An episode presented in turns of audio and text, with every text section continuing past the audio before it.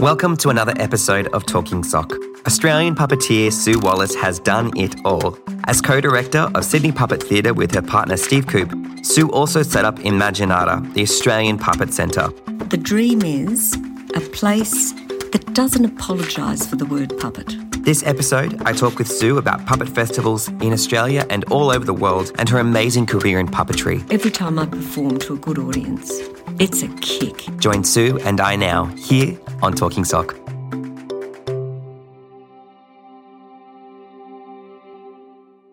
Sue, it is so exciting to have you on the show today. Welcome. How are you doing today? Hello, Pete. Thank you for inviting me to be part of this, and hello, listeners. I want to ask you the question I ask everyone first, and that is why puppets, Sue? I never wanted to be a puppeteer. I'm one of those people that absolutely fell into it. I started doing dancing when I was four. Then I moved into singing when I won a whole competition uh, an Eisteddfod on singing because mum said, I can't stand waiting for this dance and that dance. Can't you sing a song? And I ended up winning it as a singer, the whole competition. And then I did do a puppet. As part of this competition, I did Thumbelina, the song Thumbelina, and mum made me a little thumb puppet out of the thumb of a glove with Wow. a couple of sequins in it. So I remember that now that I actually won the competition with a tiny little puppet Adorable. but never intended to be a puppeteer. And through university, doing psychology, but I always knew I was one of those lucky people. I always knew I wanted to be a performer. Whether that was going to be an actor, which I always thought I was going to be, singer, dancer, it turned out to be puppetry. Can you identify the moment that that, that shift changed for you? The actual shift didn't change until after I had worked in puppetry for a little while and I visited puppeteers around the world. I'll backtrack a little bit. While I was trying to do acting in Sydney, and, and people listening to this will know what that's like. You're waiting for phone calls, you're drilling through any information you can to find out when an audition is on, Yeah, it's tough. constantly trying to be prepared, but for what? It's that's a difficult path. And I got a call back for Evita when it first arrived in Australia as ensemble. So I was doing singing and dancing. Got a call back. At the same time, I got an audition for the Marionette Theatre of Australia because I was sitting in the agent's office and she got a phone call from the Marionette Theatre of Australia and she literally, this is the truth, she looked at me and she said, You'll do. Oh, Do you want to audition for the Marionette Theatre of Australia? And I went, Puppets? And it was like, It's an audition. I'll audition. That's terrific. You'll take it. Richard Bradshaw was the artistic director then, and I know we'll probably go on to this a bit later, but this is sort of seminal to why I started in puppetry. Mm. And I didn't even have to pick up a puppet. He read my resume, and at the end of it, I said, So does that mean I've got a job if I wanted it? And he said, Yes.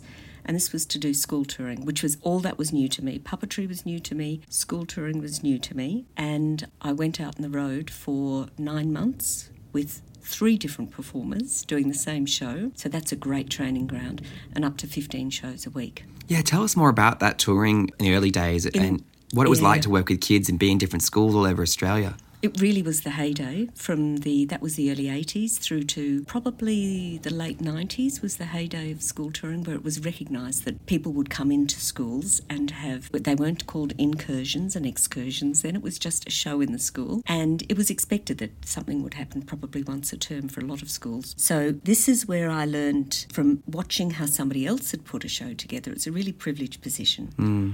And it was already a run show, so there were already things that had been ironed out of it. So we learned how to pack things. You learned how to put things up quickly. You learned how to read a room, figure out where am I going to put this show that's logical for us and for the audience. Um, you learned how to get along with the person you were performing with because you were stuck in a car with them for a long time and often on the road. And you shared rooms because that was the economic viability of touring. You went to places pre GPS. So Yeah.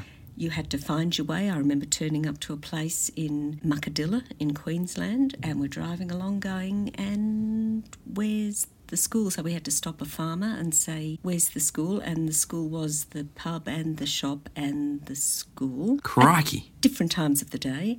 Um, and we performed to 14 people, a dog, and a baby. Because at that point, we have to count the dog and the baby.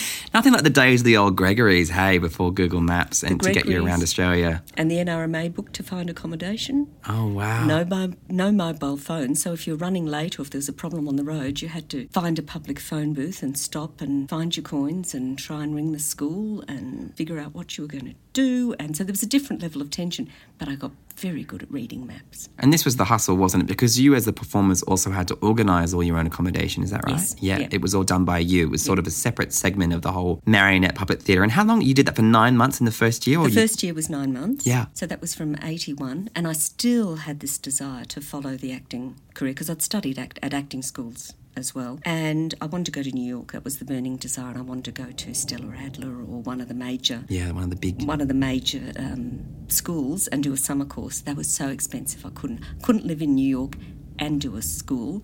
So I did tap dancing instead, up to six classes a week, and that was a lot of fun. Oh, wow. Learned from a woman who was uh, a dancer in Gigi with some amazing performers. So you know, this was this was New York. You know, Yeah. that that's that. You never knew what you were going to happen on in New York. The other thing that was so important about puppetry, and I actually think this was the turning point. Getting back to that question all that time ago, I went to the International Theatre Institute in New York.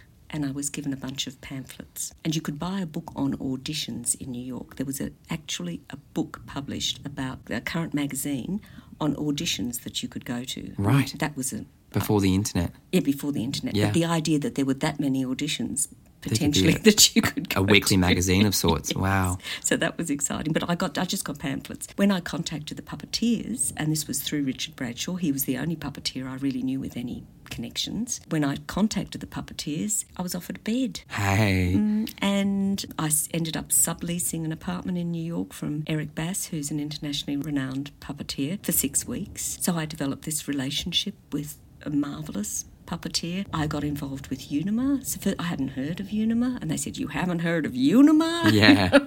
So you cre- you kind of came into puppet world, and I have to ask, what do you think it is about puppeteers that allows them to just offer a bed and be like? There's an understanding amongst people, I think, and I'm wondering if you feel the same way. I think it's a smaller club. Yeah. I think if actors had this very small club, they might do the same thing. Yeah. But with puppeteers, there's also a different thing with puppeteers because often we are creating ourselves. We're creating from our own imaginations. We're building the puppets, we're writing the stories, designing, often doing the whole shebang. Yeah. That with actors, there's a kind of more of a competition because the same actress might be playing Miss Julie as another actress and they might do it equally as well. But with puppeteers, you'll find that because of those individual talents, and that's all the sorts of things you bring to it your Yes. making skills, your performing skills, whether you play music, whether you act, whether what your voice is like, all that stuff means that you are. You own it, really, You own you? it, and Yeah. you're less in competition That's so true. Mm. I've never thought of it like that. And it makes sense, but you feel like if your show is doing well and you're able to be a functioning puppeteer and, and this is your this is you, you've got a sense of self Mm. confidence behind you, I think that can say, Well, this is I've made all of this. You know, that's Yep. that's really wonderful. And so you were with the Marionette Theatre of Australia when Richard was artistic director, Yes. as you've mentioned. Yeah. How long were you there for? From 81 and then I went so I did my 9 months earned Yeah. enough money to go to New York and Yeah. follow that path did some touring around met puppeteers then in England um, s- again stayed with somebody Violet Philpott the wonderful puppeteer Violet Philpott she created a path through her spare room because it was just so full of puppet stuff so that I created this path through the room to get to the spare bed and that's, and, that's where I stayed And so the international trip then took place. And so Yes. how long were you Yeah. away for and where did you Uh, go? I was away for nine months. Yeah. Then, so primarily I started in the States and then I went through England, France, and met Eric Bass again in Germany. Oh, wow. How extraordinary. Um, I went to a puppet festival, one of the Puppeteers of America festivals, which was in Atlanta that year in 82. So that introduced me to the idea of puppet festivals. That was new. I didn't, I didn't know what that was like. And of course, like so many festivals, you see some wondrous things and you see some, well, things you'd probably rather not, not have spent time. Yeah. Um, but still, that teaches you. Can you remember the energy and the, what it felt like to be and see a puppet festival for the first time? Oh, it was fantastic. I don't think I slept very much. Yeah. And you were just constantly seeing shows every single day. Yeah, just seeing shows, talking to talking and talking to people as well. And the the Americans were so so welcoming of me, and I got a ride back to New York with people. You know, it was just that welcoming again, that little club that welcomed me. And I had nothing to show. They had no idea who I was. I didn't I had no puppets with me. I, by that stage, I'd never built a puppet. I I had no intentions of ever building a puppet. Yeah. I had no idea. But the theatre side of things was my great love. And to take me back, you, you came back to Australia, and when did Sydney Puppet Theatre come about? Well, we were at the Marionette Theatre from then, came back, and I came back to a job with the Marionette Theatre, and that's where I met my partner now, Steve Coop, for the first time. We did a show at the Adelaide International Puppetry Festival. My God, what a festival! I think it was one of the best festivals ever. Burwinkle from Holland, Philippe Genty, Oh, wow. um, Neville Tranter was performing, and, and so it, it went. Eric Bass was performing. I met Eric Bass again. He said, "I've So many fangirl moments. i It's like you're following him." more continents with you than I've been with anyone else." and that was until he met his partner Ines and worked with Ines. Uh, so that was fantastic. Uh, the show that we were doing wasn't great, but the experience of being able to see all those extraordinary shows was an eye opener. Then, when we came back, the Marionette Theatre of Australia was opening a new theatre in the Rocks called the Sailors Home Theatre, brand new theatre. Yeah. Steve and I were invited, we weren't partners at that stage, but we were invited to be part of what they called the core company. So suddenly I had a job as a puppeteer for one whole year. How good is full time work? Unbelievable. So we were do- we were actually doing repertory. We were doing a show and then we were rehearsing into a new show. I think Richard had plans for a greater um, emergence of puppeteers so that you could then band together and create smaller shows, etc. But that wasn't to be. Richard was ousted out of the Marionette Theatre of Australia, but we still had a contract. But by the time our contract was finished, that was it.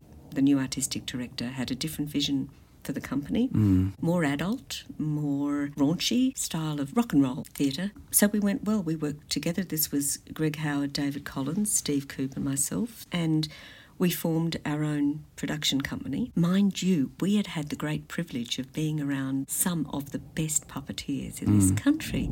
Ross Hill was a puppet maker. Tina Matthews was there. Beverly, Cam- Matthews. Beverly Campbell Jackson was there.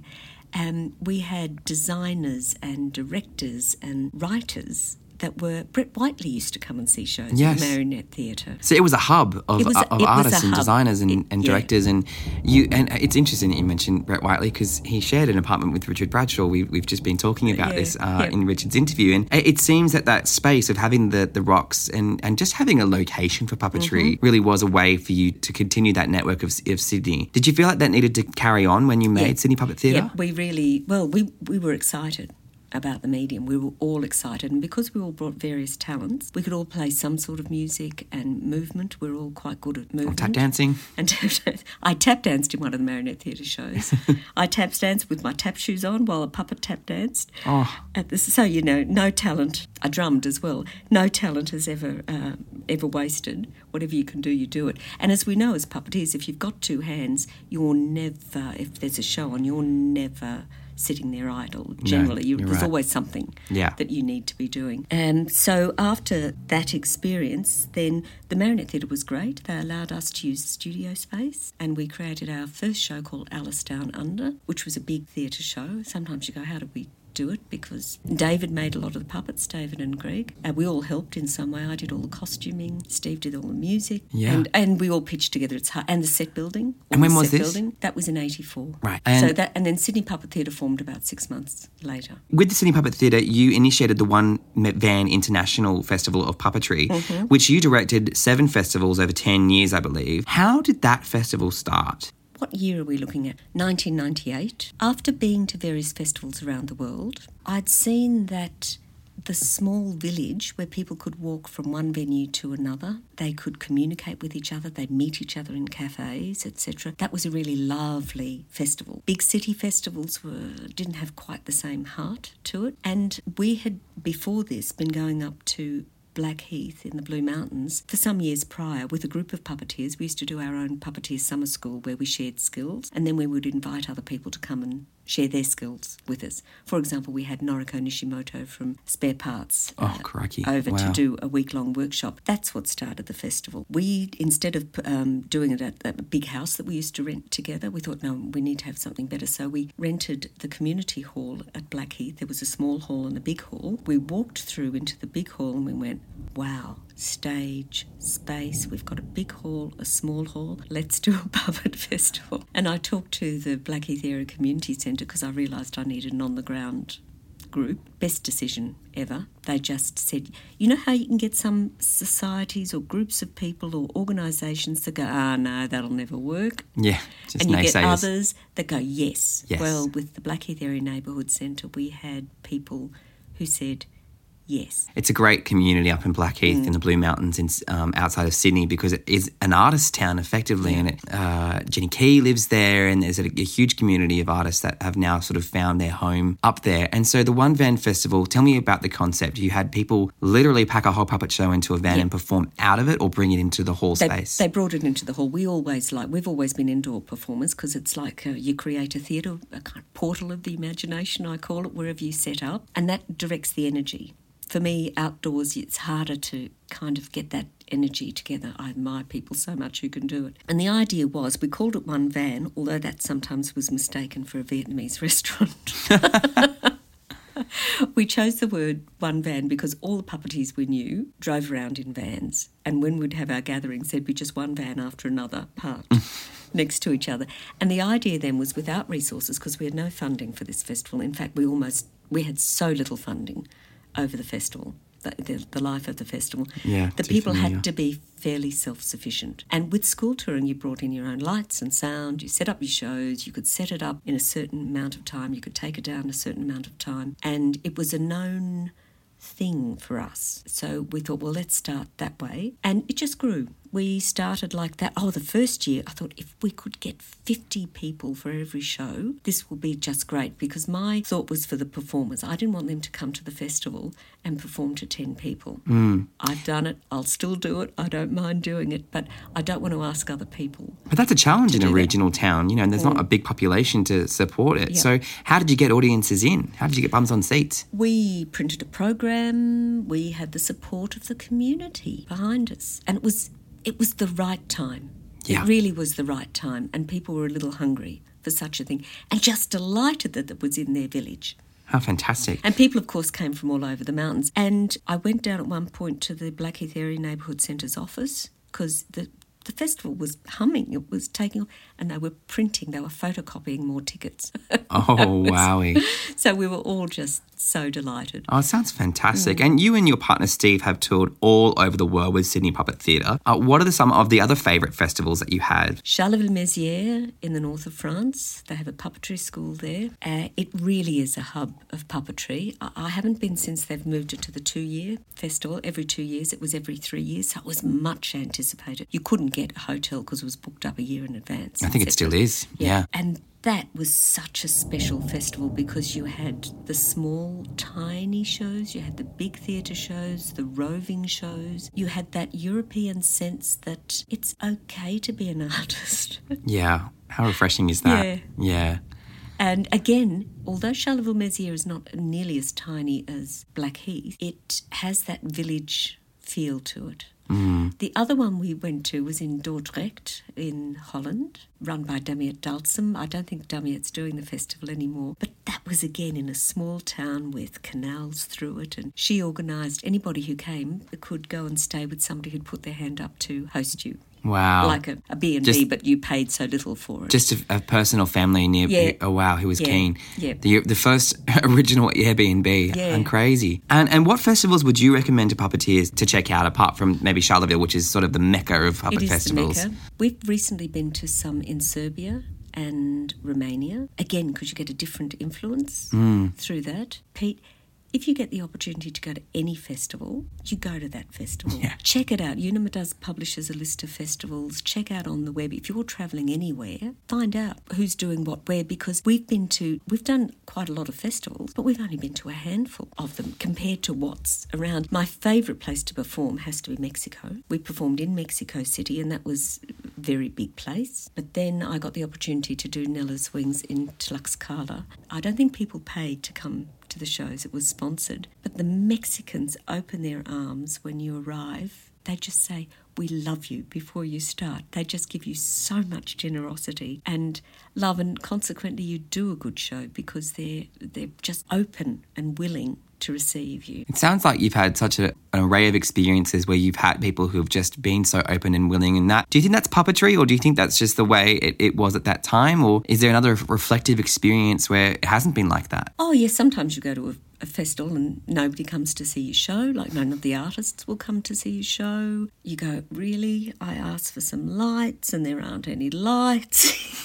and you have to, you know, you have to struggle a bit to, to make things happen. There's no look when I talk to people about particularly performing in Europe, it was like this sort of golden pot, you know, where everything was rosy, and that's a mixed metaphor, isn't it? A rosy golden pot, and oh, you it's it's accepted there, and you'll get treated well, and you'll get paid well, and no, you get so many festivals, you go for the accommodation and some food and maybe a per diem, but you don't get paid yeah. to do it. That's quite common. Of course, yeah. But what a lovely way to travel if oh, you've Oh, got a it? show. Yeah, to- you meet people. You've got a, you don't have to think about your accommodation. You get sometimes the food is better than others, and it's just in this world. And you, then you find out, and somebody might recommend you to another festival. There's so many I haven't been to. Yeah. Slovenia and uh, the Czech Republic, and and and and it goes on. Yeah, Eastern Europe really has so many incredible mm. companies and things happening. Well, you're listening to Talking Sock with One Orange Sock and Sue Wallace. We'll be right back after the break. Make sure you hit subscribe and follow at One Orange Sock Productions on Instagram. More with Sue shortly.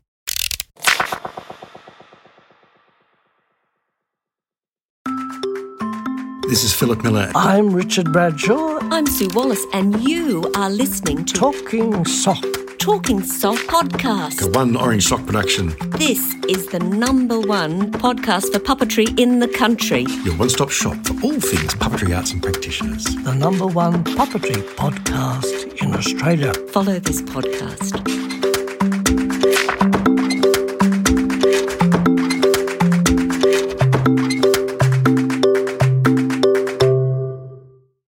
Welcome back. You are listening to Talking Sock with Pete Davidson and Sue Wallace from Sydney Puppet Theatre. And we've been talking about her experience as a puppeteer touring Australia and internationally, as well as directing the One Van International Puppet Festival in New South Wales. And so now we're going to talk about her research into puppetry festivals around the world, which led to her directing Imaginata and the Australian Puppet Centre in New South Wales. But before we do that, Sue, I, there's a blank period for me, sort of between the mid 1980s and the late 90s. And, and you must have been touring with Sydney Puppet Theatre like mad. But tell us about the Puppet Cottage, because that sort of sat in between that moment, I think. We were doing a number of projects. We were lucky because you're always you're thinking, I found puppetry now. What can we do? How can we make this our profession? And just keep working in it. So, I'll tell you about Australia's Wonderland first, which was a major fun park, theme park. Never been an interest of mine, but they had this beautiful fiberglass tree that had doors that opened, and it was a little marionette theatre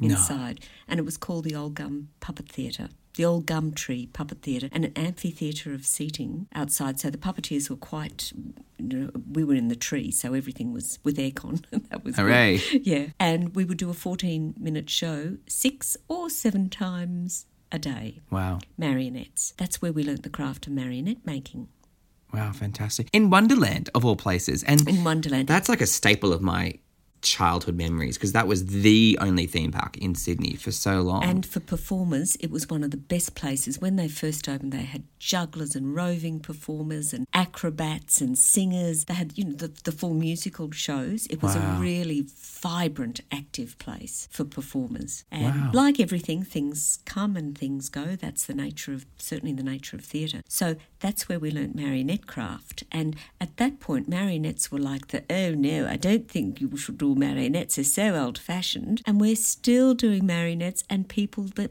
public, the general public, just loves the art form. yeah. But you said that you didn't really want to do Wonderland so much at the no. first. what, Well, what changed your mind? Money.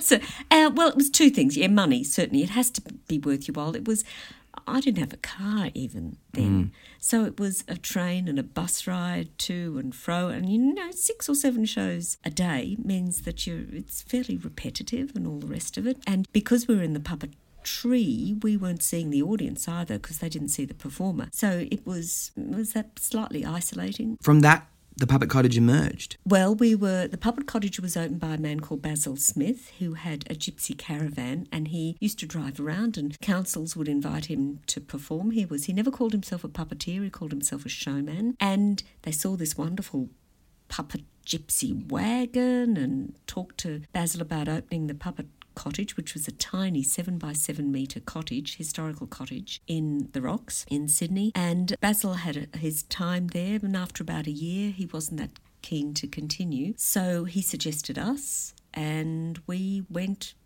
Yeah, all right, we'll do it for three months. And we did rolling three monthly contracts for 12 years. Whoa. And uh, we really then developed the Puppet Cottage as a theatre space. So we said we had set show times, and then we could develop shows directly for that space. So we knew we knew where the show was going to go. Uh, we knew how much space we had. We were so upfront and close with our audiences. But we used to, believe it or not, I mean, sometimes there'd be 100, 160 people in that room and outside. There were kids on parents' shoulders. It was That's a great amount quite, of people. Quite an experience. Well, in seven metres by seven metres, it was terrific. Unreal. And we paid for those shows. We wrote the shows, built them, and they would take us mm, generally around six months to build a new show. But then the shows were ours, so we could do what we liked. with Yeah. The shows. And we'd have lots of return visitors from around uh, Sydney and Australia and even overseas. We'd have people that would, the first stop they said, when they'd say the kids, where do you want to go? In Australia, they would go, Puppet Cottage, please. How fantastic. Oh, so many good stories for the cottage. But this was a unique place. It was free for the audience, Mm. but the performers got paid. Wow. And, you know, when does that happen? But what it gave the Rocks was this extraordinary wealth of vitality Yeah. and publicity. Nobody minded giving the Rocks a plug because it was free Yeah, absolutely. Mm. What happened to the, the puppet cottage? Things changed in the Rocks. They had a number of amalgamations. So their whole identity changed. They were moving what they thought were child related activities to Darling Harbour. And a lot of those, of course, were outdoor activities. So there was no longer a space for the puppet cottage or such a thing. Um, and again, like we've talked about before, things seem to have a time. Yeah.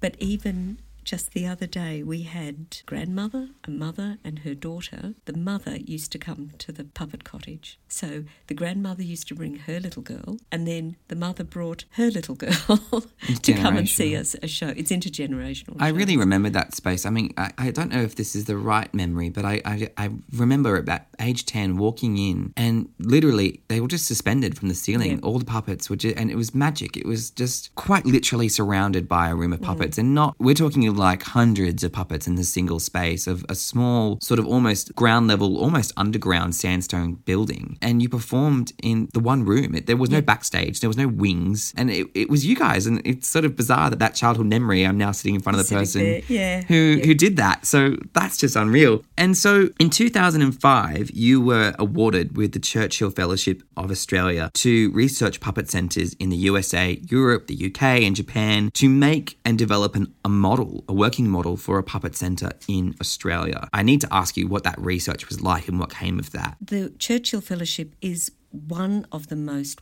wonderful fellowships that an Australian can get. What you write on your application is what you get. Nobody quibbles with you about it. If they choose you to be a fellow, then they respect you. And at that time, it was an award of about $20,000, including your travel. So I just researched everywhere. And I'm sure, of course, I missed puppet centres, but I definitely wanted to go to Atlanta, which is a mega place. It really is, yeah. Vince Anthony just is what a, a brilliant organizer and facilitator for puppetry. And he, the joy of, you know, for him, the joy of finding funding is special. And he's a welcoming and wonderful. We couldn't have been made more welcome in Atlanta. And we were really taken under the wing. We were given absolute carte blanche to walk around the place, to Wow. ask questions, to see things. For us, that was like, wow, this is the mega place. And of course, nothing like that happens without mega money. But that build that all started in the 70s when, for example, in Australia, I don't know if you remember when some buildings were available, like uh, they were public buildings, Yes. and when there was time when they were no longer needed as a school or some other place,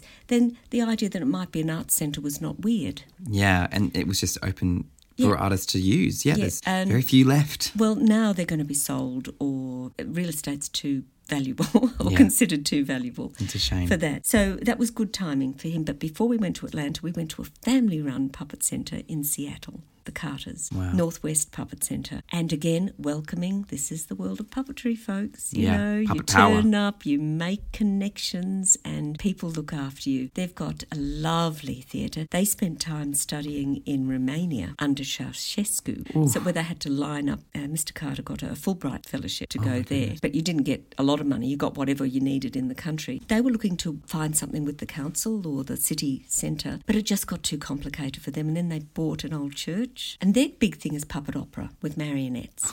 But they invite other performers. We saw shows from Oregon and Portland and other places when we were there, and they close for summer. That's when they've obviously found that it's not a great time to be selling tickets during summer, but that's when they make new shows or gather their energy together again. And so the research, we were in America, In but we- America. we, we went everywhere, right? So Dublin, Yeah.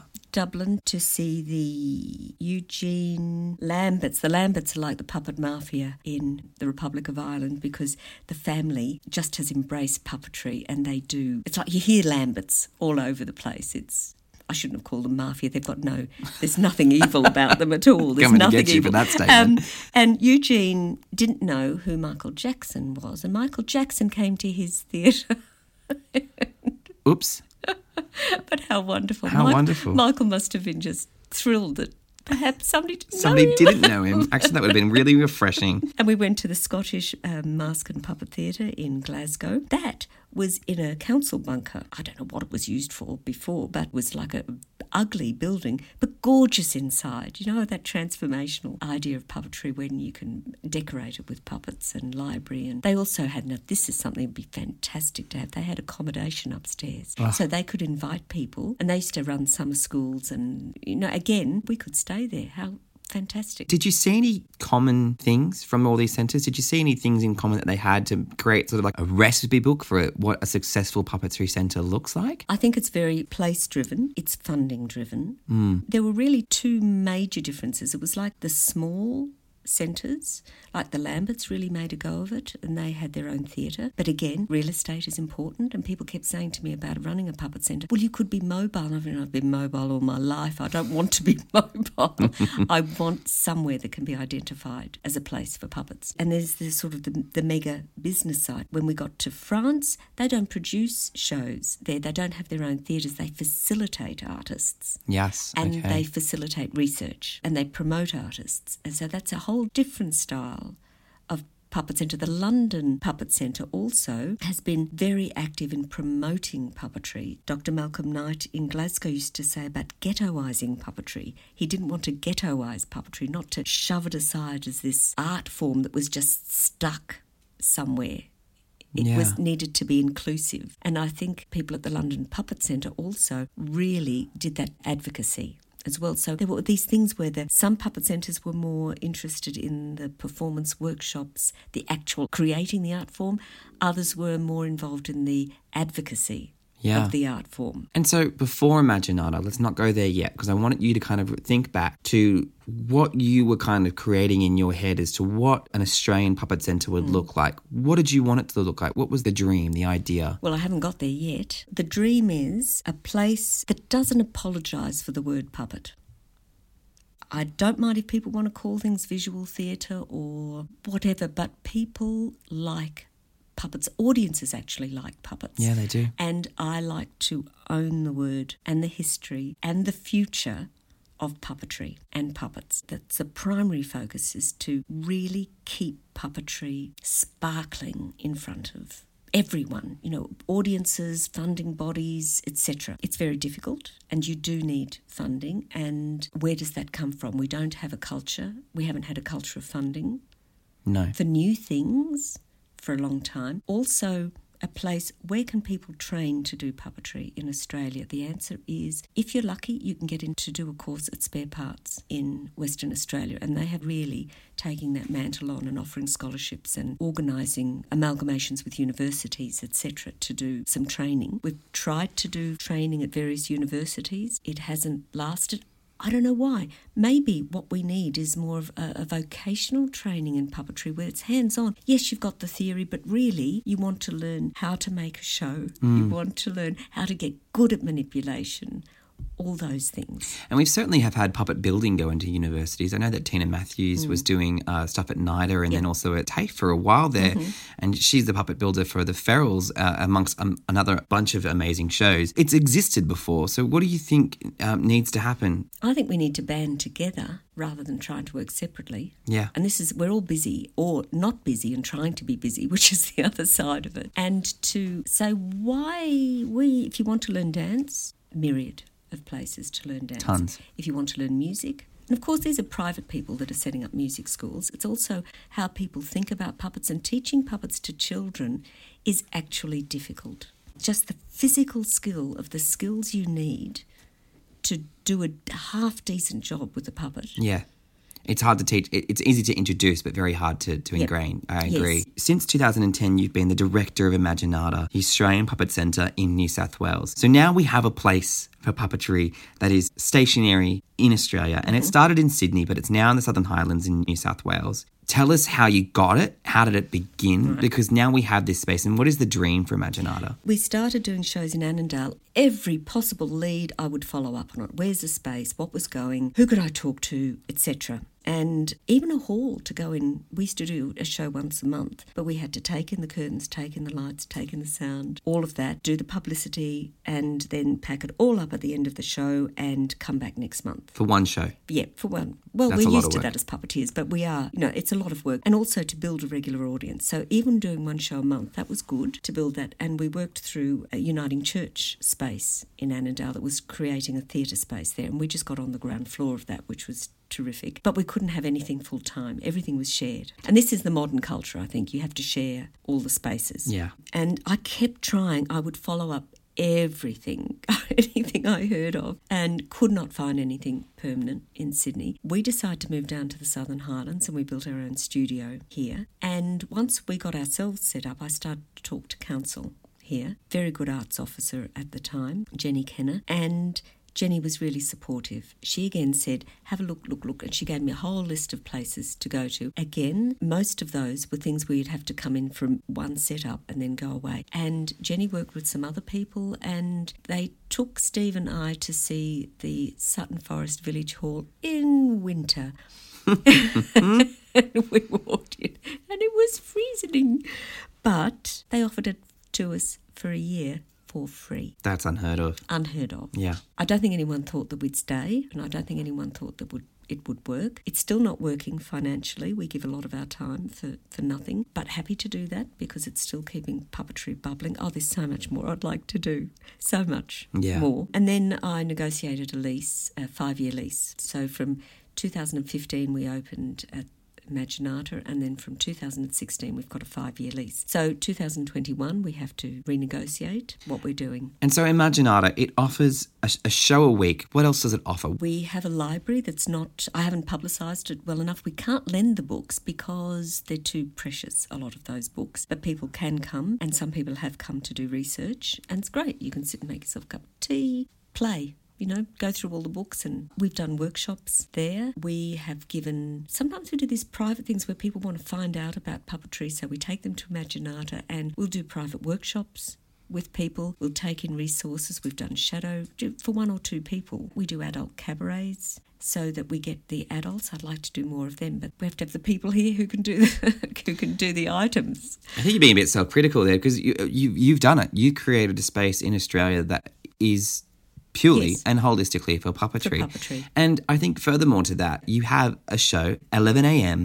every, Sunday. Sunday, yep. You know, and it's in a puppet theatre that when I went and saw it, it's designed for puppets. And, and you know, the, the lighting in the space is designed for puppets. It's not designed for Mm. traditional theatre. And so many of the spaces that, like you've said, are so multi purpose and you have to be able to adapt to them. But this is a space that doesn't adapt and services puppetry. Yep. And that is very rare. And we keep introducing little things like Steve's built a beautiful automata. People you know, turn the handle and you watch the gears moving and things happen. Adults and children can play with that. We do have an emphasis on play. Yes. We have marionettes for children to play with or adults, but they're too scared, so they let the kids play with them. Isn't that we funny? Have, Yes. We Mm. have hand puppets, and our philosophy is that things, there are exhibition puppets that, yes, you don't touch, but the other ones that are there, play with them. We untangle marionettes every week, but what's the point of just having things that are hanging up for kids. You That's know, it. it's like get your hands on things, and kids will come and they'll pick up that same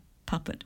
That's what they've come for. Like their old their old friend Yeah, their old has been there, yeah. And I've also had a long standing desire to have a 3D library of mechanisms Oh. because you can read things in books, and that's fantastic. The internet has, of course, just changed how we learn stuff, and I'm amazed constantly at people's generosity with what they upload. For no gain, they just go, Oh, I can do this, and I'm going to show you how to do it. Thank you. that's quite wonderful. But there is something like when you you can hold something, you can photograph it, you can take drawings of it, you can play, you get your hands on it, you can play with something, and you go, Oh, I see. That's how that eye mechanism works. Or every puppeteer I know have had to think, How do I do that mouth mechanism? How do I do that eye mechanism? Wrist mechanisms, for example, thumb to hand so that a puppet can hold something mechanisms. Steve's put together a beautiful display of going from how to carve a hand out of wood. So going from the design to the block of wood to all the different stages to the final hand. And I just watch people, particularly adults, that come and they will stand like they're at an exhibition and they will seriously study every element. And he's also done a beautiful exhibition of a marionette that's made out of laminations of wood and then sanded. So it's like all the processes to get to that. That's precious information, really is precious information. And wouldn't it be just wonderful to have this whole library that people could contribute to? Because people are coming up with great ideas all the time. Yeah. Having that mechanism library would allow a sense of appreciation mm.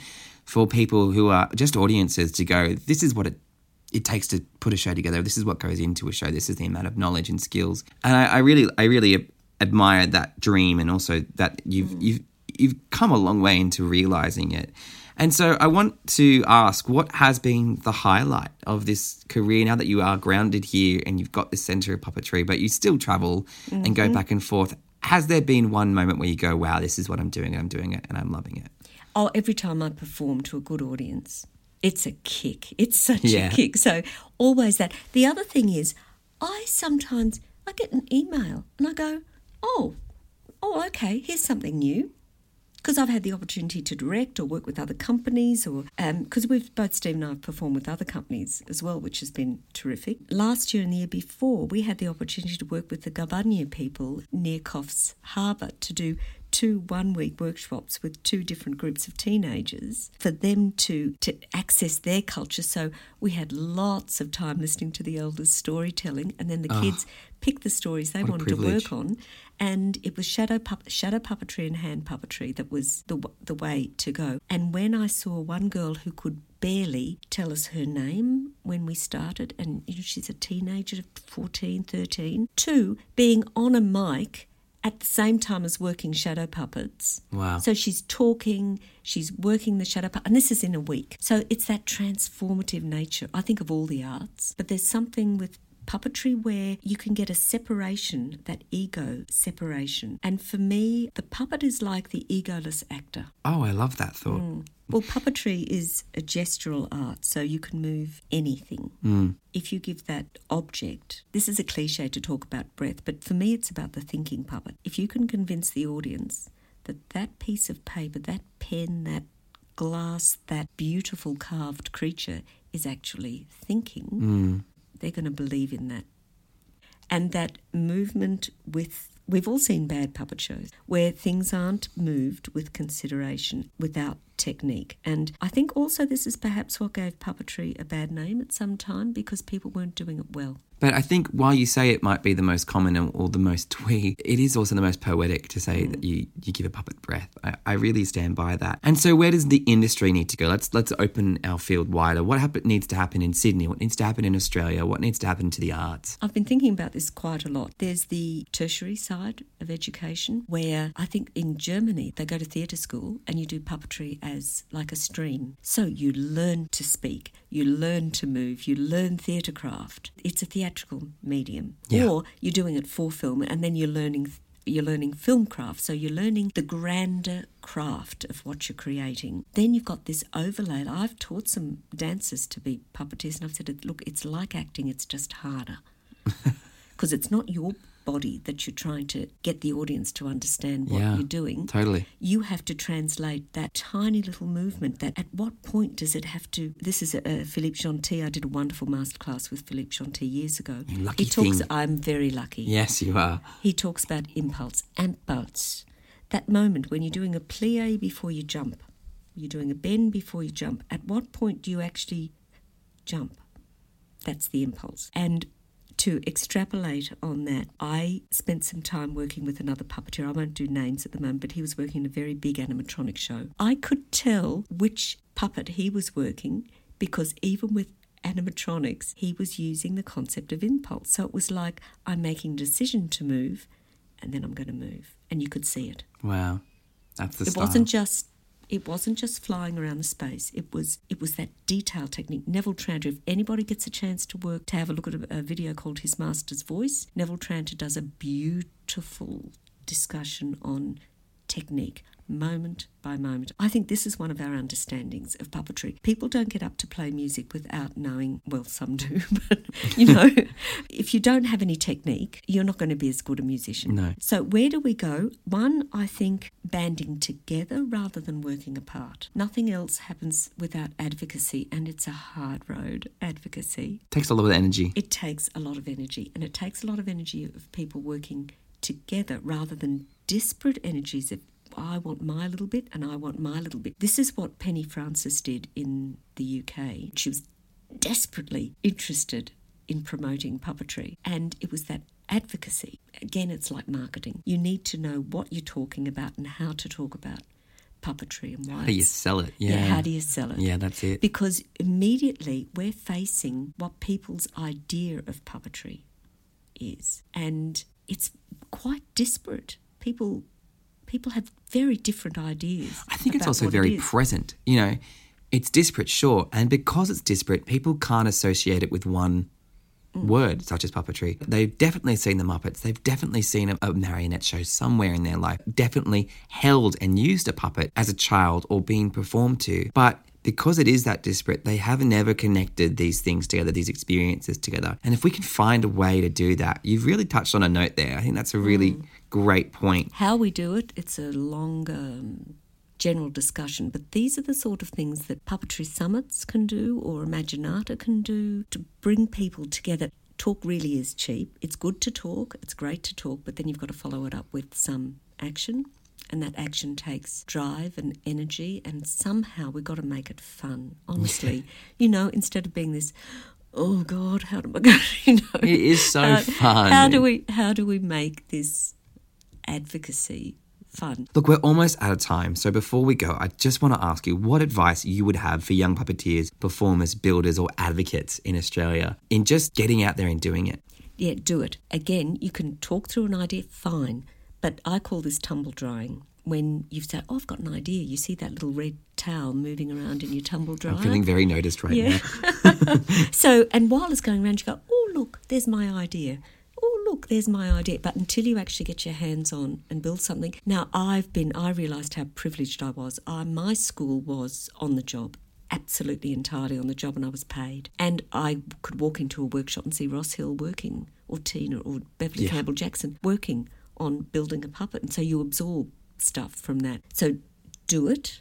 People will have more time for you if you've turned if you've got a product rather than a dream. They can say right oh good start. Try this way or try this material. Change this around a bit. Keep your skills going. Just learn as many theatre skills the writing, the directing. Learn anything really to do with it. The That's music, the sewing. Learn sewing. It's one of the best things you can do as a puppeteer. I think that the sewing. amount of material, and, and not just sewing, but the amount of material knowledge that I've developed, and I'm only a baby puppeteer, folks. I've only been doing this for barely five years. And I, ha- you know, yesterday, able to puppet using irrigation pipe, and the cover of one of those really big Montmartre art books, you know, the plasticky Yep. black cover, and some cable ties, and and and a ton of glue, and some foam, and like I, I have gotten to know Bunnings from Very from well. puppetry. Yeah. Yeah, and it has really changed the way that I now do even menial tasks around the house, like fix basic things. And I think, yeah, it just broadens everything for you, doesn't it? So getting back to do we need a university? That may be too too big. Do we need vocational training? We've got a circus school, we've got dance schools, we've got why can't we have a puppetry school? Good question. Let's leave it out there and go, mm, Yeah, let's leave it why out there. not? Why not?